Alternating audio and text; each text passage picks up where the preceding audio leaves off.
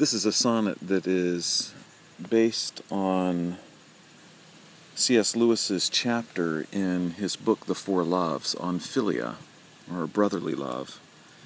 And uh, it's written in honor of some very good friends of mine. And uh, I thank them for their long and lasting friendship.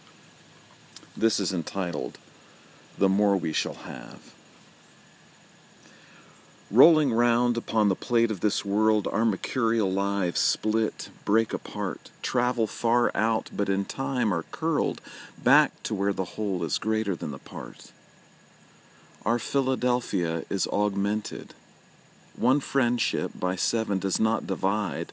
The more we shall have, the more oriented the bread's fullness and blessing is amplified.